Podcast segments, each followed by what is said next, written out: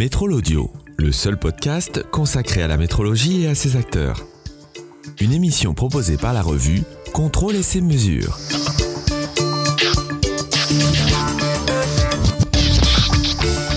À la tête de Créaform, Fanny Truchon accueille en toute décontraction dans la salle commune des locaux du siège de Créaform à côté de Québec.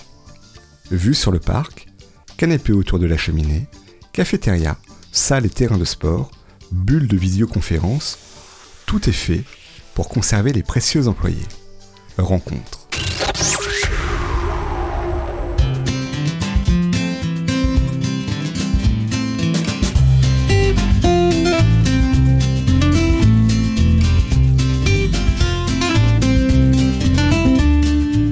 Fanny Truchon, vous êtes à la tête de Créaform. Comment ça va? Ça va vraiment très, très bien. On termine une année spectaculaire. On a eu le temps de se reposer un peu, de passer du beau temps en famille. Et on commence l'année avec un paquet de beaux projets, de produits qu'on est à finaliser pour pouvoir euh, envoyer sur le, marché, sur le marché pendant l'année. Donc, on est excités. Quels sont les produits justement que vous allez envoyer sur le marché en 2023 Bon, malheureusement, si je vous euh, disais ça, je pourrais pas vous laisser repartir. Euh, donc, évidemment, on continue à travailler sur certaines de nos plateformes euh, logicielles et on va continuer à trouver des solutions pour adresser plus d'applications chez nos clients. Alors, qu'est-ce qu'ils vous demandent, vos clients, justement, quand ils viennent vous voir? Bah, évidemment, on va dans euh, le type de pièces qu'on est capable d'inspecter. Donc, on est en grosseur, plus petit, plus gros. Euh, L'efficacité avec laquelle ils peuvent travailler avec nos équipements, donc la rapidité, l'automatisation. Euh, et évidemment, s'assurer qu'ils sont capables d'utiliser le, grand nombre de données qu'ils sont capables de générer avec nos équipements et avec d'autres. Donc, des plateformes logicielles de plus en plus intelligentes, intuitives, qu'on est capable de connecter ensemble. C'est les trois, euh, c'est les trois secteurs qu'on essaye vraiment d'adresser au niveau de l'évolution de nos produits.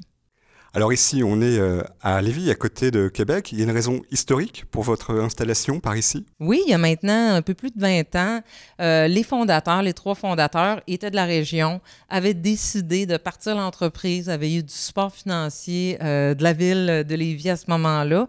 Euh, et bien que c'est un plus euh, un plus, petit endroit que la ville de Québec, on a année après année fait le choix de rester ici euh, parce que nos employés s'y trouvent bien, on est bien traités par la région et on a de superbes installations. Et puis il y a de la recherche universitaire pas très loin?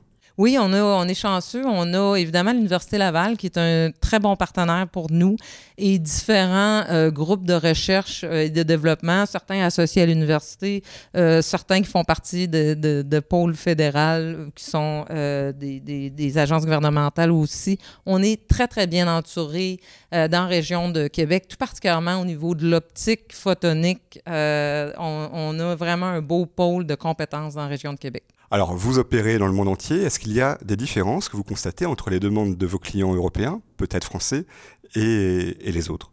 Il y a beaucoup de commonalités. Ça, c'est l'élément principal. Euh, il est certain que quand on arrive dans des domaines euh, où est-ce qu'il y a des normes, euh, des normes d'industrie, des normes gouvernementales, ben, il y a des, choses spécifiques qui ressortent dans, certains pays. Donc, on doit s'adapter quand même. C'est sûr qu'en Europe, aujourd'hui, on, a beaucoup de, proactivité au niveau des normes environnementales auxquelles on, doit continuer à évoluer puis s'adapter. l'Europe met beaucoup de pression sur, sur les normes gouvernementales. Ça nous a forcé à, être, à accélérer la façon qu'on traitait la réutilisation de nos équipements, le démantèlement de nos équipements. Puis, il y a différentes normes qui existent en, Europe pour ça. Euh, euh, quand on va en Asie, ben il y a beaucoup, euh, les, enjeux sont beaucoup plus au niveau euh, traçabilité puis transparence au niveau euh, de, de, bien, de bien, de bien ce qu'on envoie à nos clients. Donc différentes choses, mais les différentes demandes de nos clients nous forcent à s'améliorer plus rapidement.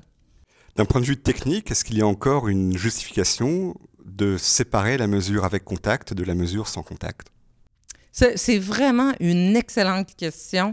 Euh, ça dépend euh, évidemment de, du type d'application qu'on doit faire. On voit évidemment ben, tout ce qui est la mesure sans contact euh, évoluer très, très rapidement. Ça amène beaucoup d'avantages d'être capable de faire de la mesure sans contact au niveau ben, du respect de l'intégrité des pièces, etc.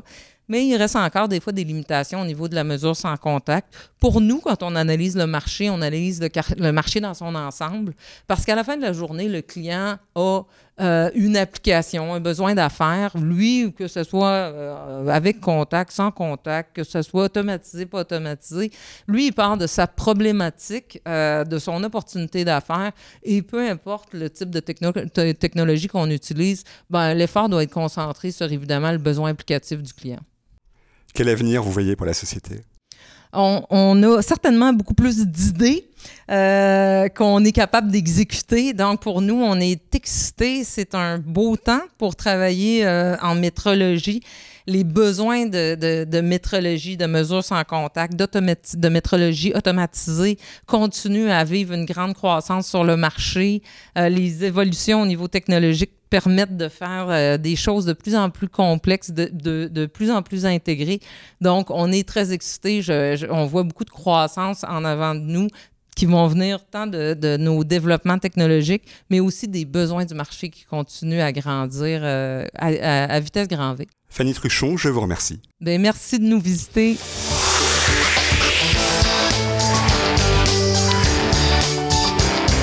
Vous venez d'écouter Métro Audio le seul podcast consacré à la métrologie et à ses acteurs, par la revue Contrôle et ses mesures.